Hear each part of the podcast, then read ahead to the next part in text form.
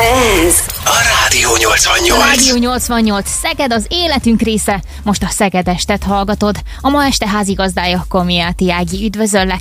Mai beszélgetőtársam Varga Bálint, a Szegedi Pince Színház művészeti vezetője. Hogy érzed magad ma este Bálint? Milyen itt nálunk? Hát nagyon szerettek nálatok lenni, és elég gyakran jövök, amit köszönök, mert a színháznak minden megjelenési mód, forma az csak jót tesz, de hát ti is jöttök hozzánk, mert mindig történik nálunk is valami, tehát egy folyamatos pesgés nálatok, nálunk is, és akkor ezt összehozzuk akár ezzel a beszélgetéssel. Honnan indult a Szegedi Pince Színház története? Kezdjük akkor ezzel a beszélgetésünket. Húha, igazán én mindent tudok, de én már egy ilyen bevándorló másodgenerációs Pince Színházas vagyok, mert tehát a feleségem viszi az Orsi, de a volt férjével kezdték, a Konzsár Józsival kb. 20 évvel ezelőtt. Én ismertem őket már korábbról, meg ugye a színházi pálya az ilyen zegzugos, izgalmas, hogy mindenki tud mindent a másikról. Játszottam nagyon sokat náluk vendégként, aztán rendeztem, azt valahogy úgy hozta az élet, hogy, hogy ketten maradtunk az Orsival. De a kérdésedre, hát ez egy 20 éves történet, és igazából az Orsi fejéből pattant ki, ezt azért merem a, az ő nevében is mondani, mert ezt nekem sokszor elmesélte, meg beszélgettünk a kezdetekről. Ő Kecskemétre szerződött annak idején színésznőnek, és ő ugye szegedi, de én is szegedi vagyok, tehát egy született szegediek vagyunk, de hát ugye a színházi, hát hogy mondjam, pálya az olyan egy kicsit, mint a vándor cigány életmód, most ez semmi pejoratív, hanem, hanem hát alkap munkát az ember, tehát hogy az, hogy én szegedi vagyok, és én Szegeden szeretnék színházat vinni, az egy, egy, egy vágy, egy álom, főleg egy pályakezdőnél, ahova fúj a szél. Tehát ő, ő Kecskemétre került, én Miskolcra kerültem, tehát leörültünk, hogy egyáltalán színház közelében vagyunk, és azt tudjuk csinálni, amit, amit elterveztünk, főleg ilyen 20-as éveinkben. És Kecskeméten volt az orsi kérdésedre visszatérve, és nagyon nem szerette. Nem a színházat nem szerette, hanem azt a fajta Hát nem is a, vá- a városra semmi gondja nem volt, hanem igazából ő azt mondta, hogy, hogy egy idő után azért egy ilyen taposó malom lesz, meg egy gyár érzet, egy, egy, egy kőszínházba idegenként másik városból fiatalon, és ő ezt nem akarta. Ő azt szerette volna, hogy színházat csinál, de a maga ura, és akkor úgy csinálja, azt csinálja, és akkor beugrott a mély vízbe, mert hát ilyen magánszínházat abban az időben, meg most is azért egy elég merész vállalkozás. De úgy volt, hogy a gyerekeket akar a, a szülőváros városában szeretne maradni, és akkor a Józsival kitalálták, hogy csinálnak egy ilyen pince színházat, ami most még ott a, pontosabban a nem is tudom melyik utca, ez a, a kis színháznak az utcájában volt először, csak az a beázott, mindenféle gond és baj volt vele, és akkor a Dugonics térre költözött, tehát most már több mint tíz év, ez egy nagyon impozáns kis hely, nagyon jó környezet. Tehát igazából az Orsi ötlete volt, na, röviden a nyolc körmondatos válaszomban. De hogyan kell ezt elindítani? Tehát azért nagyon kellemes már abba is belegondolni, hogy egy újabb kulturális pontja lehet Szegednek, még ugye, hogyha 20 évvel ezelőttről beszélünk. Milyen nehézségekkel kellett szembenézni ott az elején?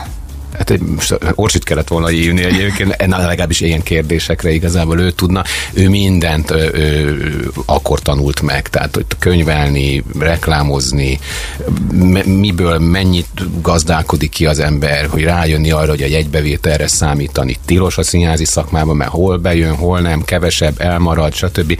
Tehát ő, ő saját bőrén tapasztalt meg minden, de viszont nem csak azért mondom a feleségem, de okos, ügyes, életre való az Orsi, és szépen az évek évek alatt kitanulta, megtanulta ezeknek a fortéjoknak a nem is tudom miért, tehát most már nagyon ügyes, tehát most már egyre jobban benne van ebbe, de az első pár év az valóban nagyon nehéz volt.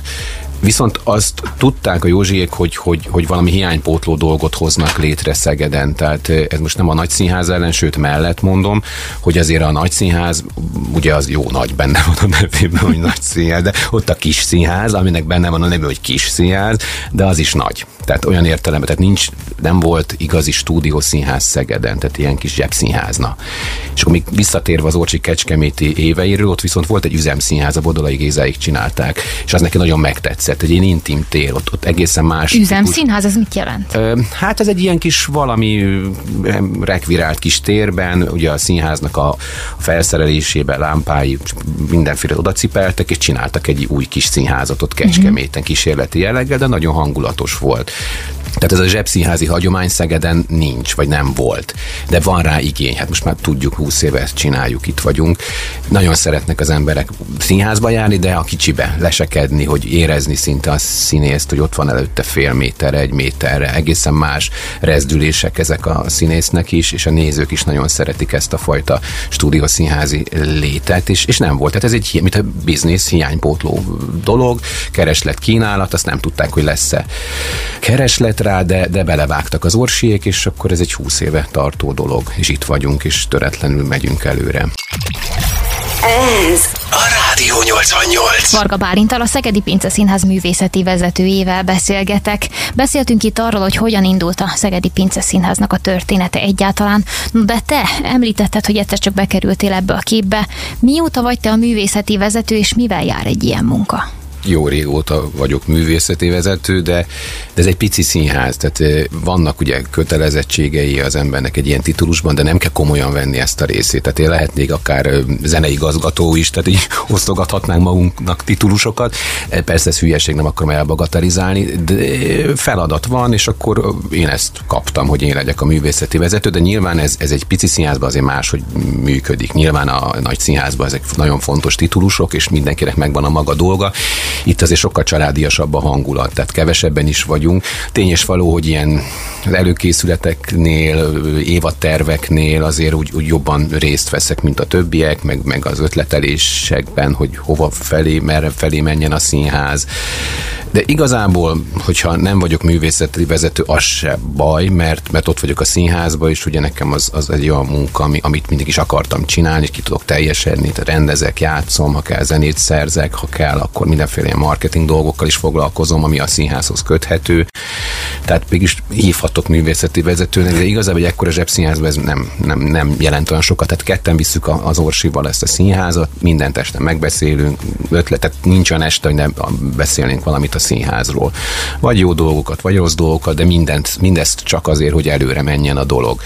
De hogyha a hivatalos, hogy mi az, hogy művészeti vezető, hát egy valami arculatot ad a színháznak, de elsősorban, hogy most kikkel dolgozzunk, kiket hívjunk vendégrendezőket, vendégművészeket, a jó-e az, amit csinálunk, vagy, vagy mire van igény, hogy most akkor legyen, mit tudom én, az évatterben több vígjáték, vagy vállaljunk be egy másik irányvonalat, de ez közös, tehát, tehát ez az orsival teljesen 50-50 százalékban töprengünk, hogy mi, mi legyen, merre menjen az ügy. Hát most például nekem nagyon fontos volt, ha már egy példát kéne hozni erre, hogy nagyon szeretnek hozzánk elni, tényleg egy bejáratot kis hely ez a pinceszínház, és tényleg nagyon jó kis közönségünk van, de, de mindig hiányzott az, hogy menjünk is. Most nem a vidéki fellépések haknista bájára gondolok, az is nagyon klassz, de az, azt nem, nem szívesen csinálom, meg nem is csináljuk. Az nehéz egyébként, Á, nem? Hát igen, igen, igen, de, de például a, igen, hát most az is van, arról is majd mesélek a Dériné programról, ami pont a, a haknit próbálta kilőni itt a szakmában, de azt majd esetleg egy másik kérdés kapcsán, hogy ez egy tényleg egy minőségi szórakoztatás legyen a vidéki kis művelődési házakba, és ne pedig az az összeverbúválódott. Most nyilván van jóféle hakni, meg, meg ügyes csapatok, de ne ez a szedetvetett olcsó színház menjen.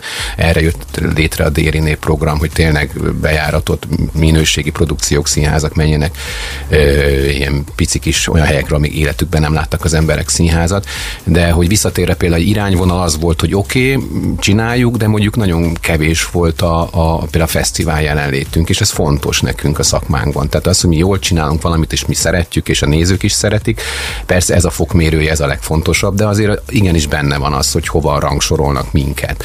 Mit tudom én a szakmán belül például. Tehát és ahhoz viszont a, hiába mondhatom, hogy de jó veszedelmes viszonyokat rendeztem, amikor kutya nem látta mondjuk a szakmán belül, és akkor ilyenkor a fesztiválok az olyan pontok, ahol ezt meg tudod mutatni, akár a, annak a zsűrinek, vagy annak a szakmai elitnek, aki ilyenkor ott van, meg hát a kollégáknak, és akkor húha, tényleg ez tök jó, amit csináltok, és akkor így ez az imázsa, meg a respektje a színháznak nagyon-nagyon megnő ilyenkor, és az Orsival ezt két-három fejünkbe vettük, hogy akármi lesz, mi, mi, mi ezt mi csináljuk, és neki megyünk, és visszajelzések alapján ez nagyon jó működik, hát voltunk Kisvárdán voltunk, ott tavaly is nyertünk a Karnyó név alap akkor Romániába voltunk, Nagybányán, tehát mozaik fesztivál, tehát nem azt mondom, hogy rártunk ilyen fesztivál üzemmódra, mert az is fárasztó, meg ez, ez csak egy ilyen mellékvágány, de nagyon is fontos a színház életében, de ez is megvan, és most már tudják, hogy mi az, hogy Pince Színház, és nem a szegedi nézőkre gondolok, hanem, hanem mondjuk így országosan, vagy legalábbis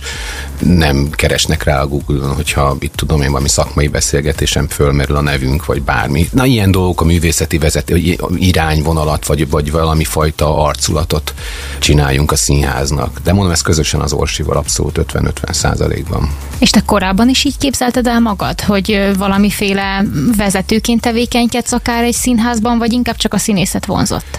Ez nem vezetői szerep, szerintem nem annak gondolom, meg én nem is tartom magam vezetőnek, és nem is vagyok abba szerintem jó. Tehát én egy kicsit türelmetlen vagyok, én nem vagyok annyira higgadt sokszor, az Orsi viszont nagyon jó, és ő a vezető, de tényleg, ő tényleg pontosan tudja, mit akar, higgadt, nem viszik el az érzelmek akár tárgyalásoknál, vagy, vagy, vagy, vagy kényes, kétes helyzeteknél. Tehát ez fontos egy vezetőnél, nem hiszi el magáról, hogy mert nagyon sokan ott esnek a csapdába, hogy, hogy ezek ilyen titulusok, hogy akkor én vagyok az igazgató, én vagyok a nem tudom, és egy szerepet kezd, ennek akar megfelelni. Mhm. Most nem csak színházról beszélek, úgy általánosságban. Igen, igen. Ez egy ilyen nagyon veszélyes játék. Én, én bele sem merek nem gondolni, meg nem, nem, is nem való nekem. De, de bizony, hát nem tudom, de, de hogy így képzeltem el, hát valahol igen, mert az biztos, hogy színész akartam lenni, ez most adott, és tudok játszani. Mikor már idősödtem egy picit, akkor a rendezés az elkezdett izgatni, ezt is meg tudom itt tenni, ez is nagyon jó. Én zenét is írok, főleg színházi kísérőzenéket produkciókhoz, így, hogy most nem a fióknak ír az ember, mint kamaszkorába, és akkor itt elbazsajog a saját szerzeményen, az ez is egy szintlépés, tehát nekem van hova írni zenéket, sőt most már nem csak magamnak vagy a színháznak írok, hanem bizony a darabjaimat már több kőszínházban is játszák. Tehát nyilván nem ez lesz a fősodor, de hogy, hogy kiteljesedik az ember. Tehát, hogy ez így tökéletes. Tehát végig is így képzeltem el. És akkor ráadásul, hogyha már egy Szegedi rádió, meg a Szegedi vonatkozás, és jó, hogy Szegeden vagyok, tudod? Mert, mert én Pesten éltem tizenvalány évig, akkor fiatal voltam, akkor az, annak meg volt a bája, varázsa, oda jártam színiskolába. De... Hogy, hogy visszajöttél? Hát valahogy ez egy magánjellegű dolog úgy alakult. Én Pesten éltem, akkor már a végén nyilván nagyon nehéz, nekem nincs főiskolai végzettségem, azért ez fájó pont, de most már túl kell lenni, 45 hát éves leszek mindjárt. És akkor, amit beszélgetés elején, hogy a színész lét, hogy oda megy az ember, ahova hívják, vagy van lehetőség, és akkor én Pesten éltem, de itt a Miskolcon voltam három évadott szerződésben, és akkor ingáztam, de mégis Pest volt a központ. Akkor voltam Székesfehérváron, aztán négy-öt évet, de akkor is mindig, mindig Pestről mentünk, jöttünk beszélgetünk.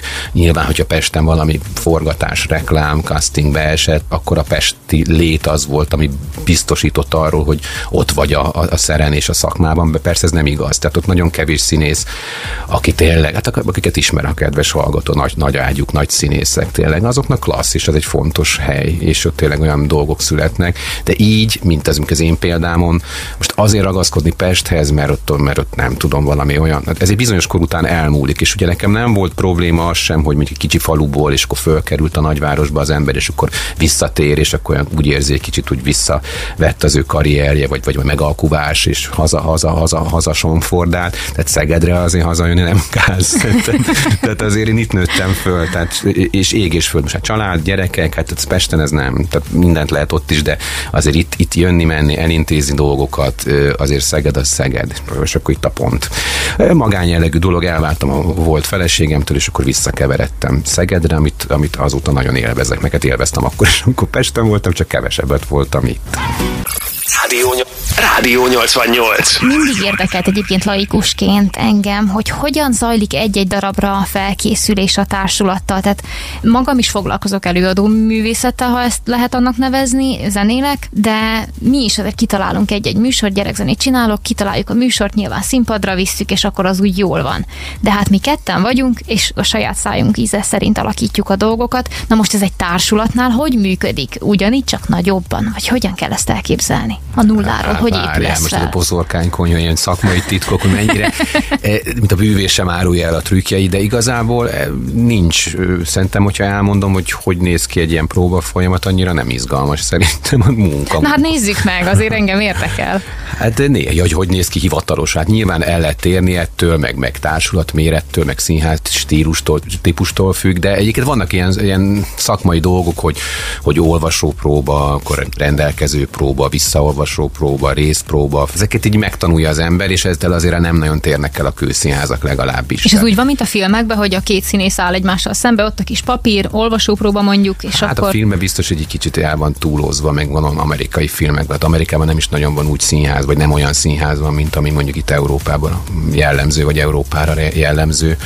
De hát, hogyha ha tényleg kíváncsi a hallgató, az úgy szokott történni, hogy ugye van a, a darab, amit ugye már akkor egy színháznak tudnia kell egy évvel előtte, hogy mi az a darab, mert ugye évad kell csinálni. Tehát ez uh-huh. nem úgy van, hogy akkor előtte két héttel csináljuk azt. Olyan is volt, amikor itt improvizálni kell, vagy valami, de hát ezek már ilyen, ilyen B-verziók, de hogyha minden flott, akkor úgy néz ki, hogy egy évvel előtte az már megvan, legyen mondjuk az a darab, és mit most mondjak egyet bármelyiket. A, a, a most a repertoárunk most tök mindegy, ott van Molnár Ferenc, játék a kastélyban. Jó, csináljunk egy Molnár Ferencet. Ez, de ez már ilyen beszélgetős pont az Orsival. De nagy színházak is leülnek, hogy na, kéne valami vígjáték, de ne menjünk át ilyen olcsóba, mert az annyira nem, én nem szeretem. De, de mi az, ami minőségi, mi az, ami, ami, ami azért izgalmas, és a Molnár Ferenc sem nem lehet azt mondani, hogy olcsó, sőt. Mégis megvan a humora, igaz, egy kis polgári, na, akkor jött el a másik vonal, hogy akkor polgári, kicsit az már lehet, hogy poros a mi közönségünknek, de, de, de közben mégis izgalmas, akkor kirendezze. Akkor keressünk egy olyan embert, akinek mondjuk a, az ízlése, a- az egész habitusa mondjuk egy ilyen molnára, ha találkozik, akkor valami érdekes együttállás lesz, akkor legyen tényleg konkrét példa. Itt jött képbe az Ernő, a tapasztó Ernő, aki az Aradi Kamara Színháznak a művészeti vezető, a kollégám. és eh, Ernőnek ez volt az első rendezése nálunk, és csak ha már megint egy mellékszál, és azóta már ötöt vagy hatot rendezett nálunk, mert jól dolgozunk össze, és nagyon-nagyon-nagyon érdekes személyiség, sokszor nehéz, sokszor sok vele, de, de mégis olyan a végtermék, amit a néző lát, az végtermék, úristen, színházról beszélgetünk, meg vég, de, a lényeg a lényeg, tehát mégis olyan előadásokat hoztunk közösen létre, ami, ami tényleg sikeresek. Na, akkor ott van rendező, akkor mikor csináljuk, akkor hogy van, na, akkor mit tudom én, van egy évadterv, akkor kéne egy bemutatót még ott, na, van egy indítási ablak, akkor tava, legyen tavaszi bemutató, jó, kikkel csináljuk. Akkor ugye mi pici színház vagyunk, ugye van egy kemény mag, de hát darabfüggő, most akkor ott van a játék a kastélyban, itt tudom, 5-6 szereplős a mi verziónk, ki, mikor, mit fog csinálni. Történetesen mondjuk, hogyha nincsen olyan karakter a színházba, akkor vendégként hívunk. Akkor nyilván először az ismeretségi körünkből, a korábbi kollégáink közül, akkor azt leszervezni, leegyeztetni, hogy ráér, nem ér rá, próbálni fog-e akkor. Tehát igazából van egy előkészítés ennek az egésznek. Akkor a rendezőnek is ugye ott van az, hogy nem akkor kezd ismerkedni az anyaggal. Jó, nyilván rendezőfüggő valakinek elég egy-két hónap, valaki akár egy fél évig is ott fantáziál. De az én esetemben, ha én rendezek, akkor azért én szeretek töprengeni vagy álmodozni, tehát tét nélkül, és akkor arra viszont úgy idő kell, hogy nem a, a hossza a töprengésnek, meg az álmodozásnak, hanem inkább még időben, tehát mit tudom, akár egy fél évvel. Aztán elteszem, stb. Mire oda kerülök, akkor egyrészt, hogy ne hozzanak kellemetlen helyzetbe, kérdeznek a kollégák, a színészek, most nem azért, mert a, a, a rendezői felkészültséget szeretném mutatni, de azért ez fontos, hogy azért az- egy rendező azért képben legyen például, tehát bármi, és nem is a saját koncepciója, hanem úgy eleve a korról, a szerepekről, úgy, úgy általánosságban, és ezért Akkor jó az egy nagy felkészülést igénylő de, de, ez, de ez nem olyan, mint egy záróvizsgára minden este, akkor el- jegyzetelek, szerintem olyan biztos olyan rendező is van, de, de inkább csak az ötletelés, a fantáziálás, kvázi ilyen, Annak kell hosszú idő. igen, de az viszont nagyon jó, mert azt párhol lehet csinálni, tehát az, az, az, nekem ez a legjobb, és akkor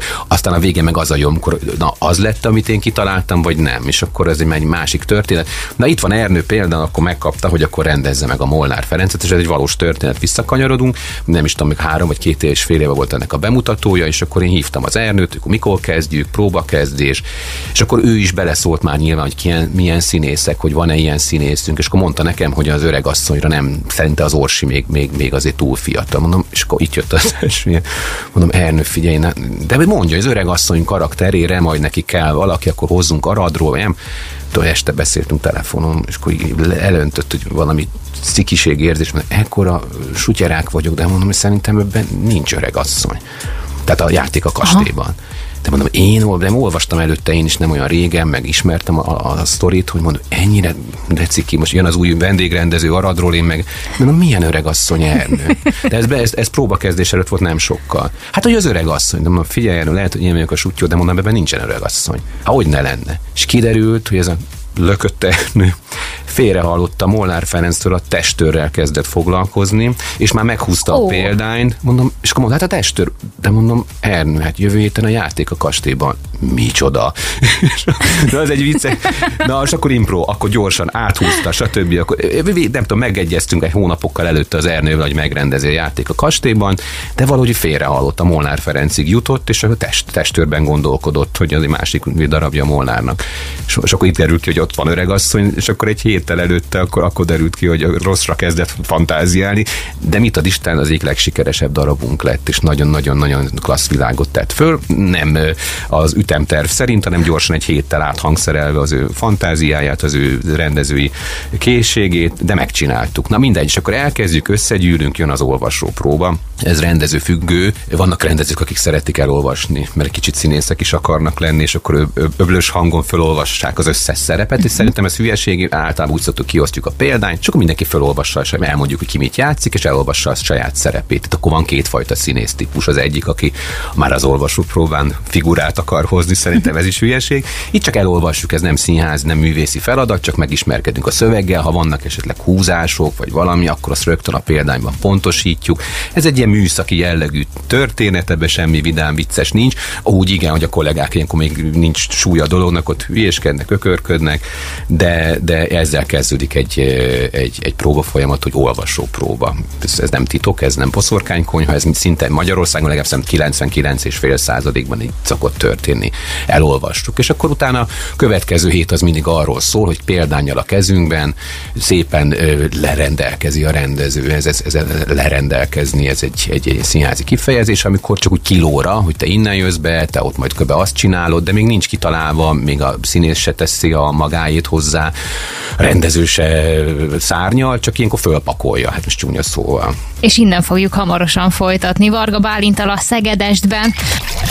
Ez a Rádió 88. Arra is Varga Bálintal a Szegedi Pince Színház művészeti vezetőjével beszélgetek, és a zene előtt ott hagytuk abba, hogy hogyan is néz ki a próba folyamat még az elején, amikor kitaláljátok, hogy akkor a következő művet színpadra viszitek. Így van, és akkor itt taglaltam a, a lépéseket, és akkor így szépen egyre színesebb lesz a próba folyamat, jönnek a részpróbák, amikor csak egy jelenettel foglalkozik a, a színész és a rendező, akkor ott lehet igazából a finomságokat megcsinálni, és akkor ez így szépen fölépül. Általában ilyen 6-7 szokott lenni egy kőszínházba, de ez nincs kőbevésve, tehát ez akár lehet hosszabb is. Például jön hozzánk Szárdár Tagirovszki rendezni, egy ismert rendező, félig magyar származású, és őróla tudom, hogy ő, ő nem 6 hét alatt fogja megcsinálni, hanem sokkal több időre van szüksége. Találkoztunk többször itt Szegeden, kávéztunk, meg ötleteltünk, készítettük elő a jövő évadot, és ő képes volt háromszor, négyszer csak ezért lejönni Szegedre, egy fél órára csak azért, hogy akkor megnézem még egyszer a színházat, hogy az inspiratív számára tényleg nem is konkrét dolgokról, csak úgy eleve egymást megismerni. Tehát nagyon érdekes személyiség, és nagyon várom, hogy ő majd jön ide rendezni, hogy tényleg egy jó nevű rendező.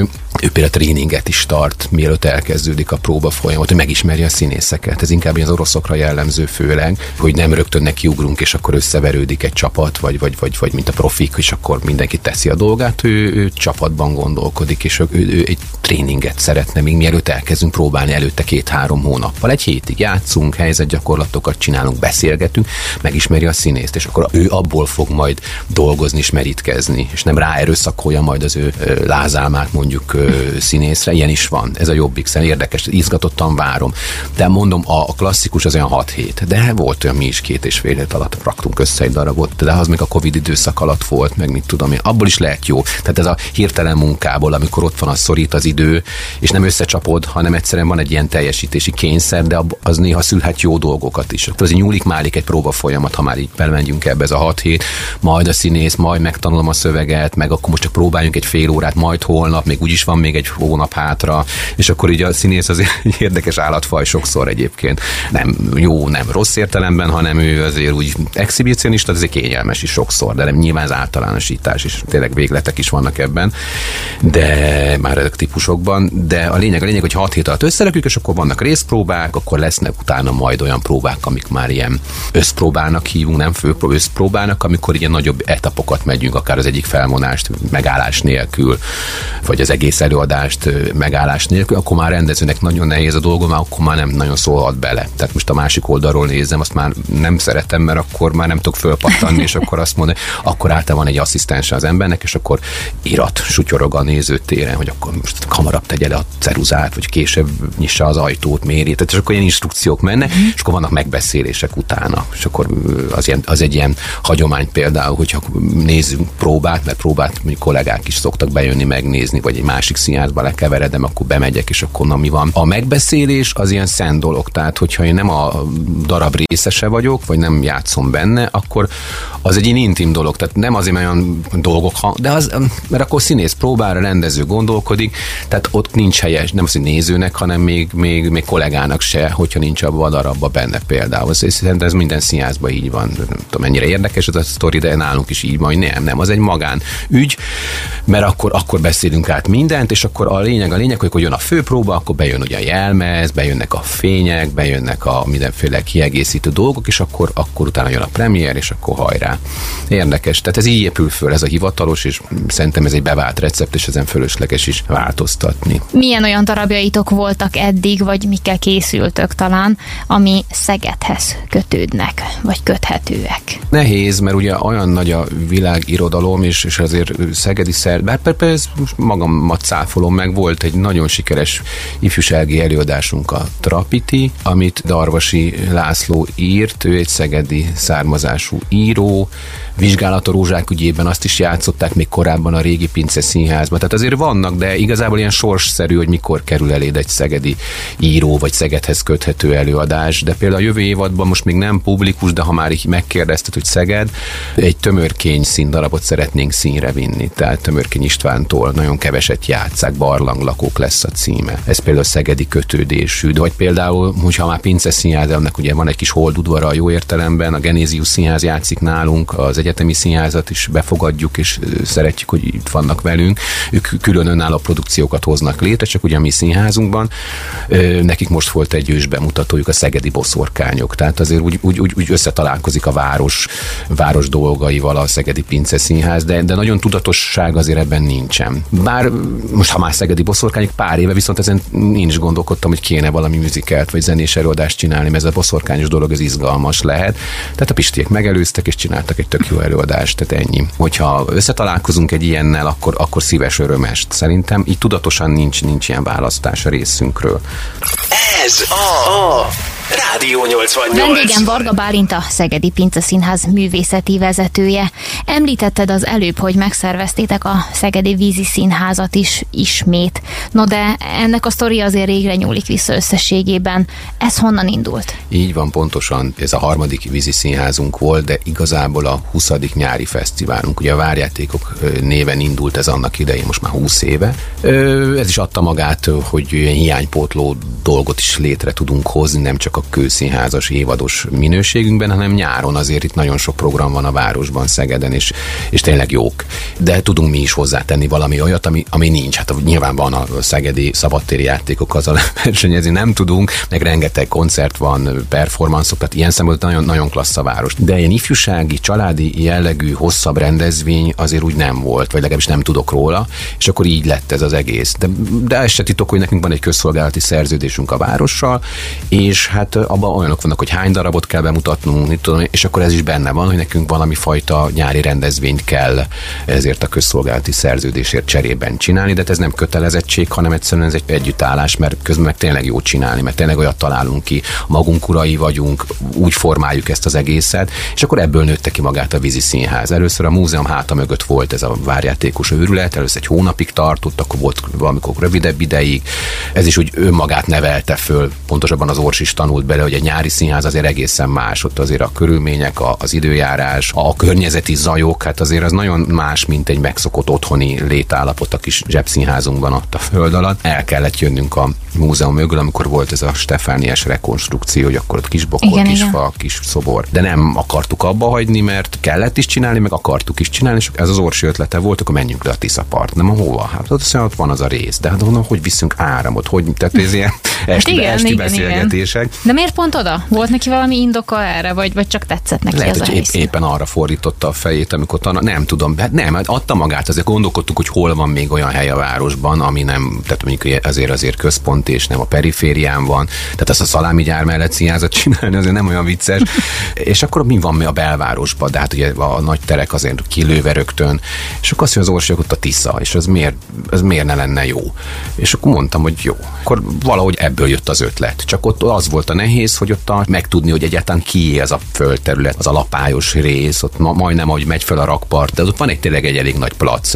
Na hát, és akkor jön a másik, ha már Tisza nem egy állóvízről van szó, és akkor mi van akkor, hogyha ott áradás lesz, vagy mi van akkor, hogyha nem tudom, mi, mi van. Tehát egy csomó olyan dolog volt, amit, amit fogalmunk nem volt, hogy hogy fogjuk megoldani, de ott csináljuk. Tehát nem menjünk a szalámi gyár mellett, nem tudom, miért mondtam, vagy tök mindegy. Tényleg egy centrális hely, mindenki ismeri, és van egy hangulata a Tisza miatt, és tényleg ez egy ilyen szerencsés együttállás lett. Ha érdekel, akkor nyilván mesélek, hogy mennyi, mennyi mindent meg kellett ott szervezni, vagy Hát mindenképpen. Ez lett ami a már a, a, a, kérdés. várjátéknál úgy meg volt a rutinja, tudod, akkor mit tudom, hogy 20-ból 3, 17, akkor már tényleg ott már 10 valanyadik várjátékot megcsináltad ott a múzeum, meg tudtad, hogy a, a, a maga a kipakolás, hogy mi lesz, hogy lesz, mi van, mire figyelj, mi a buktatója, mi a pozitívuma. Itt meg egy teljesen szűz helyre mentünk ki. Víz, villanyára minden nélkül. Hát Mi volt a legnagyobb nehézség egyébként az első megszervezésekor? a vár mögötti, vagy a várban, amikor ott is voltunk, ott ugye műanyag székeken ilyen alkalmilag ott ültek a nézők, de azt, azt nem szerettük, nem szerették, mert ugye ezért takarták egymást. Akkor azt mondja az Orsi, ha új helyre megyünk, akkor valamit tegyünk, hogy, hogy még vonzóbb legyen a hely, emelt nézőtér, de hát az meg, meg, meg nem is olcsó bérelni egy ilyet, másrésztről meg, meg fel kell építeni. A harmadik éve van egy bérelünk egy 320 nézőszámos lelátót. És akkor az volt az első, hogy jó, jó, jó, jó, de hát azért az, azért nem játék például, hogy statikailag, hogy ott abban a fövenyes, ilyen homokos, ráül 300 ember, fog történni. Igen, és Így akkor van. nyilván ez nem is én kezdtem építeni az Orsival, hanem, hanem hívtunk direkt ilyen építésipari igen. céget, aki ezt tanúsította, amit leellenőrizte, tehát ezért nem volt játék. Éppen nagyon féltem ettől, hogy ez ott megsüllyed, vagy jön egy esőzés, és akkor mit tudom én. Ez például nehéz volt, de hát akkor meg megkerestük a megfelelő szakembereket, akik pontosan mondták, hogy hogy kell ezt alá. Ja, mert ugye ott oda nem lehet fúrni, faragni, mert ugye az a Tisza, mert ugye úgy szokták egy ilyen nagy nézőtér arányban, van, mit tudom, 40 kis lábacskája, és akkor beletesz nekem a földbe ilyen betontuskókat, és azon szépen fölfekszik. De hát ott az Ati Vizing mondta, hogy a, a Tisza parton betonozni, hát hogy? És tök igazuk van, tehát ez egy, mégis egy élő környezet. De akkor mi, és akkor nagy nehezen kitaláltuk, hogy vettünk ilyen, ilyen, ilyen műanyag lapokat, amik ilyen tankok és, és traktorok és repülők tudnak leszállni horroráron, tényleg nem tudom, nem forintosítom, de horroráron, ami ilyen nem tudom, milyen műanyag ötvözet, ami nem tudom hány tonnát bír, és fölfekszik. Ezt kiszámolták, megnézték, és akkor tehát most nem akarom mutatni a, a hallgatókat, de hogy, hogy tele ilyennel, és akkor most már harmadik éve ott áll, és nem süllyed, minden oké, okay, de az például nagyon, én nagyon, én nem féltem, csak olyan tartottam ettől. Ugyanez a színpaddal is azért. Ja, hát a, igen, hogy színpad, mennyire terhelhető egy színpad.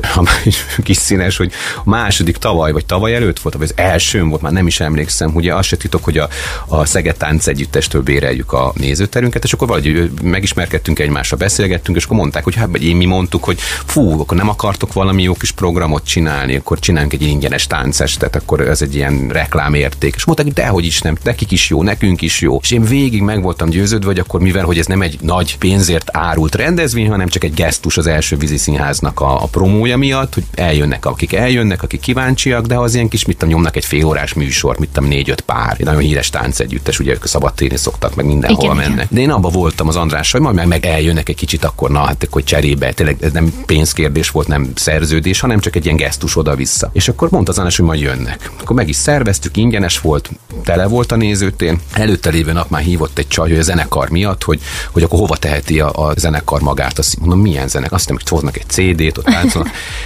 Mondom, jó, hát tök jó, a zenekar az még hangulatosabb. És akkor jött a zenekar, cimbalom, ahogy, amit akarsz, és akkor fölrakták a cimbalomot a, a színpad sarkára, meg a kottatartót, és akkor ő, úgy volt, hogy a néptáncosok, azok majd kezdés előtt fognak jönni egy picivel, nem ott fognak átöltözni, hanem a táncházból átsétálnak a városon, és akkor ez is egy ilyen forgatag lesz, egy ilyen városi szegedi látnivaló az, hogy, hogy, hogy vonulnak a népi táncosok. Akkor meg voltam győződve, ez mit az a négy pár, nyolc ember, vagy valami ilyesmi. És képzeljük, akkor fölraktuk a színpadra a cimbalmot, sétáltak, ott mikrofonhoz kábeleztek, így mozgott a tehát úgy nem mozgott a színpad, tehát egy prózai előadásra tökéletes színpadunk van, és betonbiztos.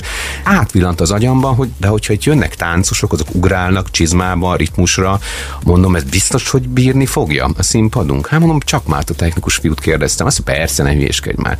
De azért tegyék le a hangszereket, mert nem fognak elférni, de már ültek be a nézők, és akkor oldalra néztem, és megjelent, mint valamilyen rossz, ilyen, nem is tudom, horrorfilmben, de hát ez nem horror, mert a népi táncosok nem horrorfigurák, de hát de vagy valami száz, de nem hazudok, száz darab népi táncos, a kicsik, a nagyok, az egész tánc együttes, Szegedi tánc együttes ott volt, mert valahogy félre kommunikáltuk, ők az év végi gála műsorokat tervezték nálunk megvalósítani, ami egyébként tök jó lett volna, mert olyan forgattak és olyan sót hoztak, de száz, em, fölnéztem a Stefániára, és kígyóztak le az emberek lefelé név, névviseletbe. És mondom, de úristen, hogyha a cimbalom így mozog, akkor itt, itt tudom én 30 táncosak, mondom, ez mint a, nem akarok címlap lenni, nem akarom, hogy összedőlt a színpad, nem akarom. És akkor megjöttek az Andrisek, és mondták, hogy mindjárt kezdjük. De hát mondom, figyelj, Andris, nézd meg. És akkor meglöktem a színpadot. Azt mondja, ne hülyéskedj, nem mondom, de mondom, mit csináljunk, hogy csináljuk. És akkor tudod, figyelj, bennültek már a nézők. Akkor ez nagyon ciki lefújni egy ilyet, szóval azért itt, de mit csináljunk, mondom, és nem tudtam. Hát figyelj, prózai előadásokat csinálunk egy kis, mit, de, de, de, valahogy ez most derült ki. Aztán persze azóta megerősítettük a színpadot, de, de akkor abban a pillanatban nagyon-nagyon necces sztori volt, hogy most mit csináljunk. És akkor de mondom, figyelj, nem tudják itt a földön, ez hülye vagy kitűnik a bokát, mondom, bocsánat, nem vagyok táncos, mit csináljunk ott fönt a parkolóban, ne, ne, ment, és közben már egy ment. A, a nézők, már tapsoltak, mert mit tudom, és mondom, kezdjen játszani a zenekar, de kitalálunk, amikor tudunk, mint egy rossz filmbe, akkor, de hol, hova tudunk menni, vagy mi? Menjünk az ifjúsági házba, de hát van ismer, van ismer, hívjuk föl őket, de a Covid idején volt, ez akkor lehet, hogy már akkor voltak ilyen, lehet ez tavaly volt, és akkor jó, menjünk, de nyitva van, szóval fölvették a telefont, ezek nincsenek nyitva, de a, vagy egyik fiúnak van egy kulcsa, de az anyukájánál van éppen, de be tudunk menni, nagyon aranyos volt a, a vezetője az ifjúsági háznak, akkor menj, de mennyi ide még kinyitja, nem tudjuk, menjünk érte kocsival, kinyitották az ifjúsági házat, akkor bemondtam a nézőknek, mondom, hogy ez van, ez nem titok, nem akarom, hogy baj legyen esetleg, vagy valami baleset. Aki akar is elnézést kérek, hogy itt van, tehát 200 méterre van a két hely, hogy a vízi színház meg az ifjúság, akkor oda átmennének, a, akik akarnak, és tényleg most kárpot tudjuk majd ingyen jegyek, és 90%-a átjött. Akkor mondtam a zenészeknek, hogy játszatok valamit. Ott meg volt valami Covid szabály, hogy csak maszkba mehetnek be az emberek, meg szét kellett őket ültetni. Akkor honnan szerzünk annyi, mert szabadtéri rendezvényen nyílt nem volt kötelező. Ott meg bent igen. Mondom, hívtam az asszisztensnek, hogy van maszkunk, azt mondja, van, mennyi, 15. Mondom, hülye vagy, hát 300 ember vagy. De minden akkor se csúnyán beszél, és nem akarom a sztorit se túltolni. Az ifjúsági házban lenyomták a műsor, de ott is még iszonyat, hogy bekapcsolták a technikát, a fény. Tehát azért vannak itt, akkor négy évet öregettem, jó, legyen nyolc, hát figyelj, lement. és akkor elkezdődött, hogy csak nagyon klassz műsort nyomtak, akkor hálás a közönség, ezt azért tudni kell. Nem jó, ha vannak ilyen bakik, vagy nem úgy történő dolgok, Igen. de hogyha azért megvalósul, akkor azt, hogy mondjam, a, a néző azt azért úgy respektálja, és kicsit cinkosoddá válik. Nagyon hálásak. Milyen ment a só, dobogtak a csizmák, szólt a népzenet, és álltunk ott a takarásba, volt az ifjúsági házban az Arnold a technikusom, és így ránéztem, hogy egy rossz film, hogy figyelj, Arnold, ez nálunk ledőlt volna, leszakadt volna, azt visszanézem, azt mondja, le, és akkor, és akkor megúsztuk. Ta mindegy, szed a vízi színház. Hát így indult akkor a vízi színháznak a tört. Rádió, Rádió 88. Még mindig Varga Bálintal a Szegedi Pince Színház művészeti vezetőjével beszélgetek. Említetted itt a korábbi percekben még, még talán a műsor elején, hogy különböző pályázatokon, programokon azért részt vesztek. Uh-huh. Mi van most a terítéken? Hú, sok minden. Ugye van a Déri program, ez a felnőtteknek lett kitalálva, illetve van, a Lázár Ervin, ami meg a gyerekeknek. Ez egy ilyen, mm, ha nagyon ilyen konyha nyelven kéne megfogalmazni, hogy ez miért jött létre, eh, ez egy ilyen országos kezdeményezés, hogy azért tudni kell, és ez nem titok, hogy vannak tényleg utazó társulatok, és vannak remek kompániák, akik nagyon jól összeállnak és létrehoznak előadásokat, és akkor viszik a különböző kis városokba, falvakba, műfházakba, de van ennek azért egy, egy, egy elég olcsó betület területe, és most na, szóval ezt hívják hakninak, akkor összeállnak, nevetnek, fölvesszük a pénzt, hazamegyünk, és volt egy ilyen kezdeményezés, hogy nagyon-nagyon-nagyon nem mindegy, hogyha főleg vidéken, vagy olyan, olyan pici helyen, ahol először találkozik az ember a színházzal, hogy mi az első benyomása, hogy lemegy egy ilyen nagyon olcsó nótaest, lehet egy minőségi nótaest, de most legyen egy olcsó nótaest, előtt még a kocsiba megtanulták a szöveget, meg valamit majd csinál, és nem mindegy, ilyennel találkozik mondjuk egy ember pici kis faluban, vagy pedig tényleg egy olyan előadással, ami, ami értéket is próbál közvetíteni, minőségit. És akkor ez a Dérini program ezt hivatott életre hívni, hogy, hogy azért az egy megszűrt, megválogatott, tényleg közönségbarát, de értékadó vagy nevelő előadásokkal találkozzon a néző első szándékban. Aztán persze, hogyha rákap és jót kap és minőségi dolgot kap, akkor majd kéri a következőt, következőt. Mi ebben a programban benne vagyunk. Már érzitek egyébként ennek a hatását? Azt érezzük, hogy nagyon szeretik az emberek a színházat. Uh-huh. Tényleg, pedig most már internet van, meg minden van, meg fölgyorsult minden, és hogy talán kopik a fénye. Nem, az, ez, a, ez a húsvér dolog, és ott valaki valamit csinál a másik ember előtt, így leselkedni, kukucskálni, érzelmeket, el, ez ilyen kiírthatatlan dolog, ez nem pótolja se a net, se a VR sisak, se a semmi. Erre szükség van. Szeretik, igen, nagyon szeretik. Például több előadásunkkal is vagyunk, például amit műsor elején mondtam, szóba jött a játék a kastélyban, ez egy nagyon aktuális. Az nagyon jó oda, mert a nevetnek, de mégis azért van humora, van nem vicce, vagy ilyen olcsósága, mégis van egy drámai vonala, tehát ez egy ilyen első ismerkedésre tökéletes. De például belekerültünk a Karnyúni című előadásunkkal, az a nagyon sok fesztiválon nyertünk, nagyon érdekes, Ernő tapasztó rendezte, az már például az én véleményem szerint az már egy kicsit olyan első találkozásnak sok, szerintem. De ez változó közönség függő, valamikor nagyon élvezik, valamikor meg nem értik. De például ezen gondolkodom, ha már egy fejlődés, mondjuk egy, egy bizonyos helyen elviszed a játék a kastélyban, szórakozik, kíváncsivá teszi a színház, ha történetesen egy hónap múlva megint oda mennénk, de mondjuk már egy karnyónét vinnénk, akkor már azt is talán értené, vagy ér, érezni, hogy sokféle színház van, sokféle műfaj van, sokféle, de mivel először találkozik egy elég, tényleg elég drasztikus és izgalmas, de inkább szakmailag izgalmas karnyónéval, az lehet, hogy mindegy, de, de ez létezik. A gyakorlati része meg abból áll, hogy figyelj, egész évben jöttünk, mentünk az országban, tehát ilyen, ilyen igazi vándor színészi létforma egyébként, csak most nem szekére, hanem a kis busszal, de nyomjuk és megyünk. Uh-huh. Ebben vagyunk benne egyébként, ez, ez, ez a két nagy program vagy projekt. Lázár Ervin programban is benne vagytok. Igen, az Abigéllel voltunk, Didergő király, Trapiti, azt ügyesebben csináltuk, mert itt a környéken, itt a tankerületekkel kellett boltolni, és akkor itt a Csongrád megyében, meg, a, meg Szegede, Hódmezővásárhely, itt a kistérségi, tehát ha azt a részét nézed, hogy mennyit kell utazni, pakolni, cígölni, az, az szerencsése volt a Lázár Ervin, mert itt a környéken voltunk, de sokat, nagyon sok előadást csináltunk. Hát a Dérinél az necces, ott menni kell, ott nincs mese, és akkor már visszacsatolsz, mert nagyon sok kőszínház benne van ebben, és nagyon jó előadásokat visznek. Sőt, van a Dérinek egy saját társulata is, ami, ami kifejezetten erre jött létre, és ők is aztán tényleg ezt csinálják. De ugye az van, hogy mi picik vagyunk, pince színház, van egy tök jó előadásunk, ami benne van a Dérinében, hát annak a díszlet igénye, ami hozzánk befér, az, az, az tök jó, de egy nagy színháznak, az mint nagyon sok műfáz, főleg a kis településeken rögtön kiesik, be se fér a kapun a X színháznak a nem monstre, de mondjuk egy emberbarát méretű színház méretű díszlete, de milyen meg kicsi. Ezért mi mindenhova beférünk, tehát ezért mi nagyon sokat megyünk, mert hívnak, mert ugye nincs, nincs az, hogy, hogy mert általában ezek a kis vidéki műfázakban nincs három fázis, nincs egy tudom ilyen, tehát nem rossz állapotúak ezek, csak hát nem arra lettek kitalálva, hogy színházi előadást csinálja.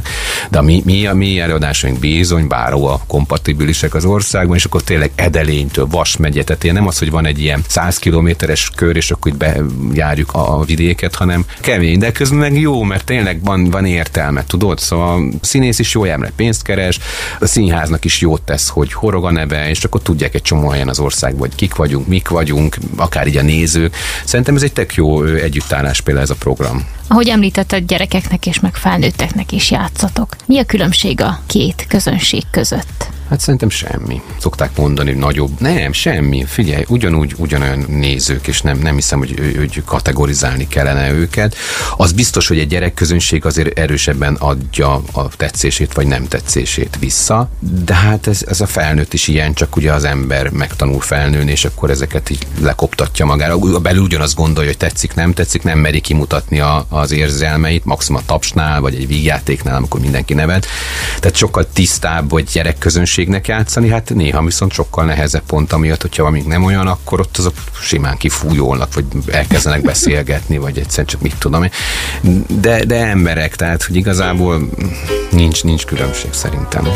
Említetted a zene alatt, hogy ifjúsági színházba is fogtatok, illetve az ifjabb rétegeket is szeretnétek, szerettétek volna megcélozni. Ezzel kapcsolatban mi a helyzet? Mert én úgy tudom, hogy azért sikereket értetek el vele. Így van, így van. Ez, ez nem is egy mostani történet, egy ilyen 7-8 éve kezdtünk töprengeni pont a, akkor még várjátékok kapcsán, hogy mindig csinálunk egy saját bemutatót, és akkor csináljunk valamit, de mi csináljunk, és akkor Janik László, Janik Laci itt volt még szerződésben, szegedi színészről van, színészrendezőről szó, hogy akkor csináljunk valamit, de mi csináljunk? Vagy az, az úgy kiadta magát, hogy ilyen gyerekelőadásokat hívunk, mindig ilyen vendégelőadásokat, például a várjátékokra hívtunk, de ilyen piciknek szól, ovisoknak, kisiskolásoknak, meg csináltunk felnőtt előadások. Ez a nagy gyerekek, kisgyerek, most nem kicsi vagy nagy, ez hogy fogalmazom, de mondjuk a felsősök, meg a kisgimnazistáknak, a kamaszoknak valahogy nincs, vagy van, persze mindenből van minden, de hogy, hogy az annyira nem jellemző, hogy, hogy, nagyobb gyerekeknek ilyen ifjúsági előadások lennének, vagy ilyen dömpingszerűen, és akkor csináljunk nekik valamit, de akkor mit csináljunk? És akkor a Janik Lacival így ötleteltünk, akkor csináljunk úgy sajátot, hogy valami, ami úgy, úgy nem teljesen is, ha írunk most valamit a semmiből, akkor nem, azért nem jönnek, mert nem ismerik, tehát azért megy a matek itt hátul, akkor csináljunk olyat, ami már volt, de nem színházban, akkor, akkor mi, mi volt? Tehát régen ezek a híres tévéjátékok, tévéfilmek, a gyerekeknek kemény kalap és krumplior. Tényleg, az tök jó. Játsza valaki? Nem játsza. Fölhívtuk még egy szegény Csukás István, hogy szeretnénk ebből, akkor elküldtük a szövegkönyvet, akkor én írtam dalokat hozzá, elküldtünk egy pár dalt, és akkor azt mondta, hú, ez tök jó, ezt ő engedi. Azt mondja, annyiszor próbálták elcsenni tőle, vagy a jogokat megvenni, tehát hogy ez nyilván ez így tiszta, hogy akkor engedélyt kell adni a szerzőnek, és azt mondja, na ez mehet, és azóta ez a verzió, ha van, már pedig van, mert a Veszprémbe játszották aztán ezt az előadást, Gödölön is volt, tehát több helyen ment a mi előadásunk, ugye, de csak ez a verzió van, mert, mert a csukás azt mondta, hogy ez mehet. Na mindegy, az volt az első ilyen saját ügy, tehát hogy új, tehát ősbemutató, tehát színpadon még nem volt ilyen formában látható a kemény kalap és krumplior. Én ugye zenét is szerzek, azt elmondtam az elején, és nagyon szeretem csinálni. Nagyképű azt mondom, hogy gyerekmusical, mert azért ezek ilyen betét dalok, zenés előadások, van 8-10 dal, van egy atmoszférája, gyerekszereplőket keresünk rá, megint nyitjuk az ollót, hogy színesebb a Pince Színháznak az egész létezése ilyenkor. A lényeg, a lényeg, hogy ez egy folyamat, egy sorozat lett, mert aztán csináltunk egy Tessék engem elrabolni, ez egy kultfilm volt, én gyerekkoromban 80-as év, vagy árva kisfiú szeretne szülőket keresni magának, és akkor nagyon olyan szívszorított, ahhoz is írtam zenéket, de az is nagyon sikeres lett. Akkor gyerekrablás a Palánk utcában. Csak azért mondom, ezeket szerintem az ilyen 40-50-es hallgatók, vagy mondjuk a 32 évesek is még talán tudják, hogy a 80-as években ezek nagyon híres filmek voltak, például Gyerekrablás a Palánk utcában, ez egy, egy, egy kultfilm volt. De nincs színpadi adaptációja. Janik Laci megírta a, a színpadi verziót, dalszövegeket, én megírok hozzá zenéket. Például az is annyira sikeres lett, hogy azt meg elvitte a Dunajúvárosi Bartók Béla Kamara Színház, ott ment évados előadásként. Tehát nem mi vittük el ide-oda, mint vendégjáték, hanem konkrétan ezt a szövegkönyvet, ezt a zenét, ezt a koncepciót már több közszínház is elvitte. Idén nem csináltunk, tavaly viszont csináltunk, az viszont már sajátunk, az a Squad, ezt játszottuk is a Vízi Színházban, ez már ilyen igazi nagy kamaszoknak szóló történet, hogy ilyen gimnazisták zenekart akarnak csinálni. De ilyen közhelyes alaptörténet, de közben mégis olyan édesen bomlik és nyílik ki a történet. Meg sokat, sok fiatalt érint igazából. Igen, igen, és nagyon igen. szeretik a fiatalok is, és szá, tehát olyan családi szórakozás, mert egy ilyenre ugye eljön egy, egy kemény kalapra a szülő, aki azt mondja, hogy figyelj, ez, ez nekem az én gyerekkoromban mekkora nagy dolog volt. Akkor ilyen családivá is válik az egész, de nem egy mesejáték, csak megvan az az életkor, amikor erre nyitott egy gyerek, mondjuk, mit tudom, 11-2 éves kora után már egy piroskával már nem tud leültetni, tehát érted? És akkor ez egy ilyen hiánypótló dolog volt, és ezt csináljuk, és szeretném is tovább vinni. Nekem ráadásul azért külön öröm, mert ugye én játszom, rendezek az elég sokat, de ez a zene dolog, ez ott van bennem, én is gyerekkorom óta, ahogy kell egy ilyen gyerek, hogy kamaszkorában együttesbe, meg nem tudom én, meg próbálgatások, de hát aki nem úgy professzionális, hogy mondjuk akár egy, klasszikus zenész, aki konziba jár, aztán akadémia, tehát nekem nem ez volt az utam. Tehát csak a zene megmaradt úgy hobbinak, de kicsit meg több, mert nagy mindenkinek szinte majdnem minden fiú vagy gitározott, vagy zongorázott, vagy valami rockzenekart alapított a kamaszkorában, de, de nálam ez egy kicsit több, tovább mutatott. Meg én nem fellépni szerettem a zenével, hanem írni. Ennek megvan egy varázsa, hogy az ilyen magányos dolog, hogy akkor este senki nem hallja, addig csinálom, úgy csinálom. Teljesen privát ügy ez a zeneszerzés például, és ezt nagyon szerettem.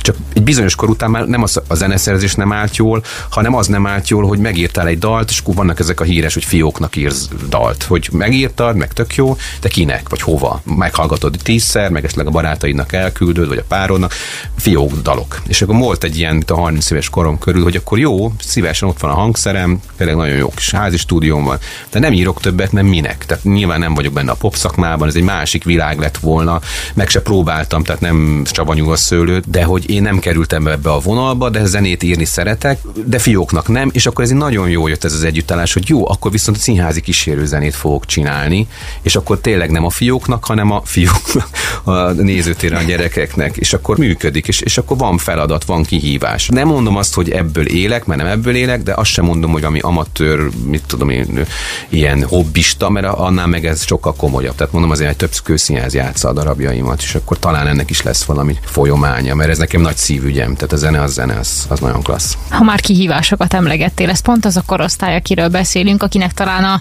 legnehezebb lekötni a figyelmét. Hogyan élitek ezt meg? Hát az attól függ, hogy milyen lett, amit mi mit csináltunk. Hogyha látványos, hogyha a jó ritmusban vannak a zenék, ha mindig, tehát ez előadás függő, tehát nem a, nem a gyerek a, a hibás. Tehát hogyha nem, nem tud lekötni, akkor nem azért nem tud lekötni, mert most kamasz, vagy nem tudom én más világban, hogyha valami jó, de eklatáns példája ez a squad, amit ugye most egyszer eljátszottunk, mert, mert nagyon szerették, és akkor most az idei víziszínházba egyet össze eszkábáltunk, de ezért tavaly lett bemutatva, ott akkor játszottunk talán hiszem hatot belőle, vagy nem is tudom, négyet, sokat. És az kifejezetten mondjuk, amit most kérdeztél, annak a generációnak, a nagyobb kamaszoknak, akik már azért a színházban már úgy nem nagyon, vagy már tényleg elviszi a figyelmüket ez a virtuális, meg ez az egész online dolog. Most például állva tapsoltak, és ezek ilyen 15-6 éves gyerekek, mert, mert, mert őket szólítottad meg, és nem ilyen, ilyen izzadságszagú módon, vagy nem egy ilyen, na akkor most csinálunk a kamaszoknak, és megmondjuk, hogy mitől kamasz, és írok majd egy rap dalt, kérte Jaci, írjak rappet, de mondom, Jaci, nem tudok rappet, ez egy más világ, az, az megírja a 16 éves, vagy aki ebben él. De akkor csináld úgy, hogy te szeretnéd, de mit tudom én. Vagy a szándékok fontosak itt igazából, hogy te valamit létre akarsz hozni, és ha beleteszed a munkát, és van a teremtés energiájának van valami pozitív kicsengése, már pedig van, akkor nincs így, így kőbevés, vagy mit kell ahhoz csinálni, mint a kamasz végignézzem most 2022-ben egy színházi előadást, de végig tud nézni, de az azért, mert jó az előadás, érted? Ennyi. Korábban toboroztatok ti magatok is színészeket, és azon morfondíroztam, hogy mi kell ahhoz, hogy valaki színészé válhasson, akár általatok itt a városban. Mindig keresünk új embereket. Nyilván színészből rengeteg van, de megtalálni azt, aki azt képvisel, amit mi gondolunk, és illeszkedik a, a színháznak a szellemi, tehát nehéz. Olyat azért nem szoktunk csinálni, hogy na most akkor, hölgyeim és uraim, holnap szereplőválogatást tartunk a Pince Színház, és akkor aki akar, az jöjjön. Tehát ha volt ilyen, mert volt ilyen, de akkor kerestünk konkrétan előadásra valakit, vagy valakiket.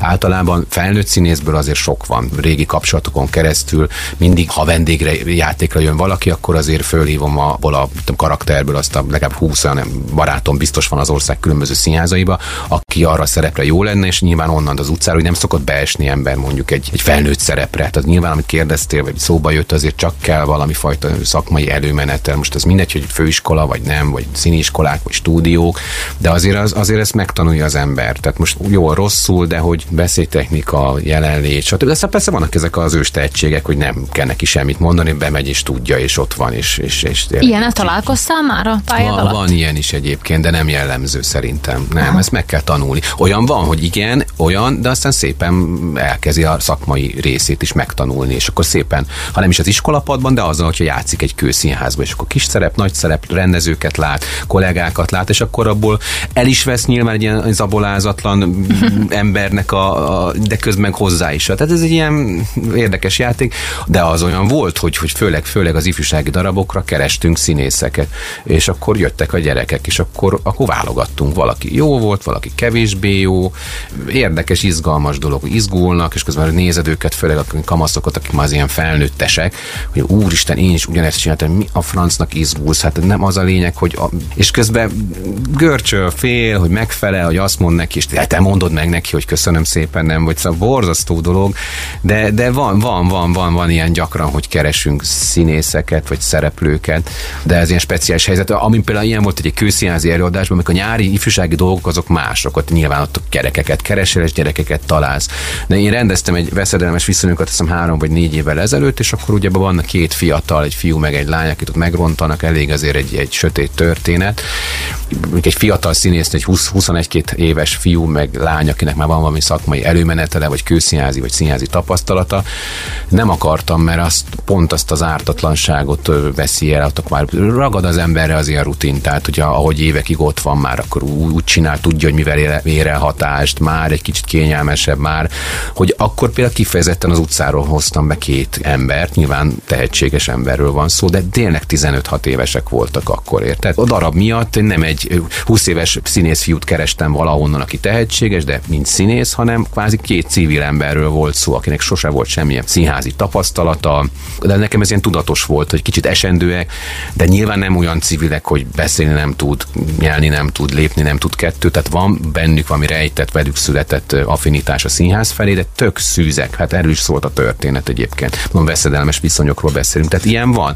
Meg olyan is van, amit te is említettél, hogy most pont az évad végén tartottunk egy castingot, az meg egy nagyon szomorú prózai oka van, pici színház vagyunk, hát azért én játszottam mindenféle figurát, meg szerelmest is, meg Orsi is, ugye egy gyönyörű nő is, de hát most már ha tetszik, hanem én most 45 leszek a nyáron, Orsi meg már 45 éves, tehát már vannak bizonyos karakterek vagy szerepkörök, ami hát annál szállalmasabb, hogy ilyen királylányt játszol az Orsi, itt a 50 évesen, mert megtehetnénk, de hát nem, kikoptunk, kezdünk kiöregedni a fiatal szerepkörből. Tehát egy 25 éves szerelmest egy 20-tól 30 évig fiatalnak kell játszani a herceget, a, a szép fiút, a szerelmest, és ugyanígy igaz a lányokra, és ezért tartottunk most egy castingot, hogy megnézzük, hogy kik vannak így ilyen elfekvőbe, de jó színészek, és nagyon sokan jelentkeztek.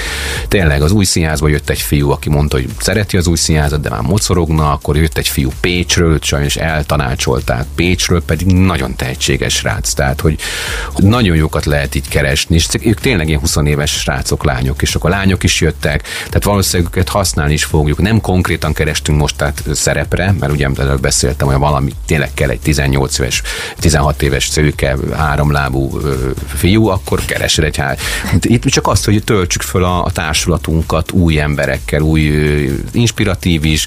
Például most volt egy srác Kaposváron, most végzős, a Kaposvári Egyetemen a harmadik Rihárdban játszott nálunk, amit egy örmény rendező rendezett, és megyünk majd Örményországba, ki Jerevánban visszahívtak minket. És hogyha ha valaki akar jönni, hát jöjjön. Mondom, tehát ez a színház nyilván egy szakmai dolog, csomó mindent elles, megtanul az évek alatt az ember, tehát a legfontosabb tényleg a személyiséged, amit beleadsz, és akkor ha jöttök, akkor ne izguljatok, akkor, akkor legyetek önmagatok, és, és érezzétek jól magatokat.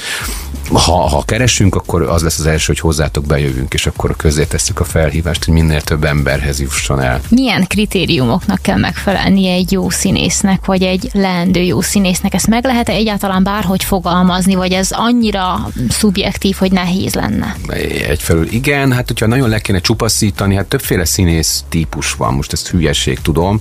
Van a Poppernek ez a nagyon híres Színes Pokol című könyve, ahol na- nagyon megpróbálta le egyszerűsíteni, de ha úgy veszük, tényleg valahol kétfajta színész van.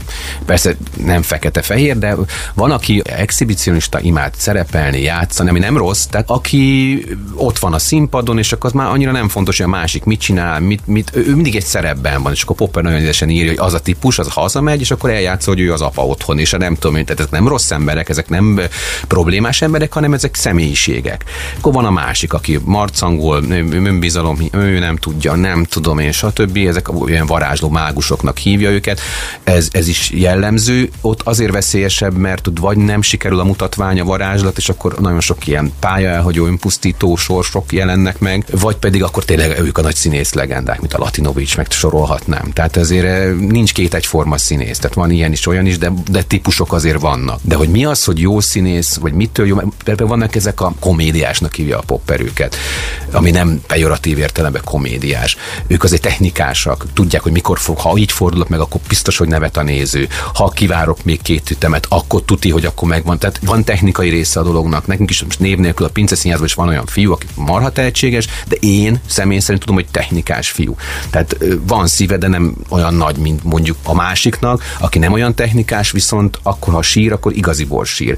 Ő nem, ő eljátsza. De hol az igaz? A kérdés az, hogy most mi, a, mi, a, mi az igazság, meg a néző mit lát. Most ez nem átverés, ez nem becsapás egy technikai színész részéről, ügyes színész, azt is döbbenetesen jó nézni mondjuk nézőtérről. Egy jókor fogja meg, jókor áll föl, jó ritmusban mondja be, az is egy élmény. És akkor vannak azok, akik viszont a személyiségükben van valami egész különleges. Pont a másik fiú, megint nem mondok nevet, ő neki a szuggesztiója valami olyan erős, hogy, hogy, hogy ő, ő lehet, hogy rosszkor szólal meg, vagy lehet, hogy nem azt csinálja, nyilván azt kell csinálni, nem most nem azt mondom, hogy elkezd valami egészen más csinálni színpadon, csak valami más lendületet, vagy ritmust vesz, vagy a, együtt él az előadással adott pillanatban. Tehát nagyon sokféle színész van, tudod, tehát nem lehet így őket kategorizálni, de, de szerintem, hogyha eredőjét kéne ennek venni, akkor azt mondom, hogy akkor is a legfontosabb a személyiség. Ha valakinek olyan a tekintete, a kiállása, a habitusa, most az már nyerő. Hát még lehet, hogy egy kicsit mondjuk racsol, akkor ezt meg lehet tanulni, vagy lehet, hogy nem táncol olyan jól, hogyha munkát tesz bele, meg lehet. Van Tehát lehet finom hangolni lehet az finom hangolni, de a legfontosabb a, a, a habitusod, tehát hogy, hogy, hogy mit, de ez meg nem tanulható, ez egy vele született képesség, vagy készség, hogy egyszerűen van, vagy nincs. De nagyon összetett mutatvány, és vagy sikerül, vagy nem. Hát sikerüljön azért mindenkinek. Bálint, nagyon szépen köszönöm, hogy a vendégünk voltál ma este. Én köszönöm, hogy itt lehettem. Neked pedig köszönöm, hogy idáig velünk tartottál, ez volt a Rádió 88-ban a Szegedest, Varga Bálintal a Szegedi Pince Színház művészeti vezetőjével. Jövő csütörtökön ismét érkezek egy bízom benne hasonlóan izgalmas és hasznos szegedi tartalommal. Vigyázz addig magadra nagyon, Komiáti Ágit hallottad. Jó ét! Rádió, Rádió 88